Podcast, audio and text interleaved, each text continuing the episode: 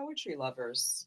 This Father's Day, give the gift of poetry with Father versus Sons, a moving, funny, and richly illustrated book from the iconic Beat Generation author Herbert Gold and his twin sons. Father versus Sons, a correspondence in poems.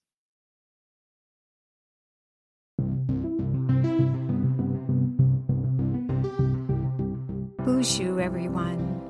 This is Kimberly Blaeser, author of Copper Yearning and Poem a Day guest editor for the month of November. I hope you enjoy today's offering brought to you by the Academy of American Poets.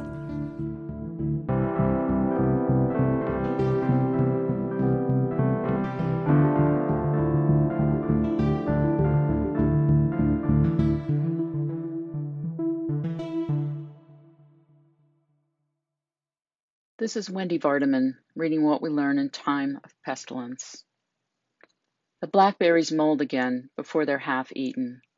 Everyone needs toilet paper and diapers. They're cheap. New washing machines are hard to come by.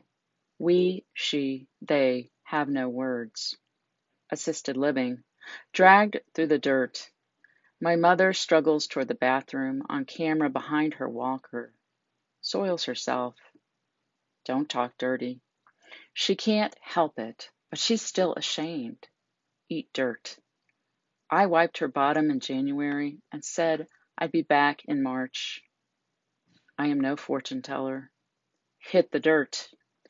She grew up in dust storms, stuffing rags under doors, hurry scurry, dirt poor. And that's shameful too. Don't air your dirty laundry in public. She wants to eat chocolate all day. She wants to send hose to her grandmother. Dirtbag. She wants to know why we stole her baby. She wants to know when the kids are coming. She wants to know where my father is. Treated like dirt.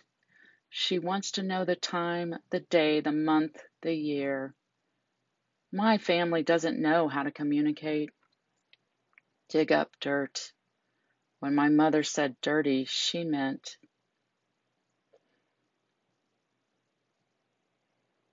about the poem. Just before the pandemic, my brother and I moved our mother to assisted living.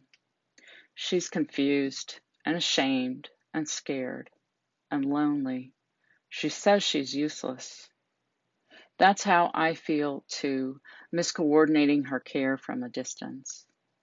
I try to practice compassion for myself, for her, my brother, the caregivers. Language gets in the way. So does personality, family history and trauma, culture, economics, judgment. I want her to feel loved and lovable. At the end of the plague, Dr. Rieux resolves to tell others what we learn in time of pestilence that there are more things to admire in men than to despise.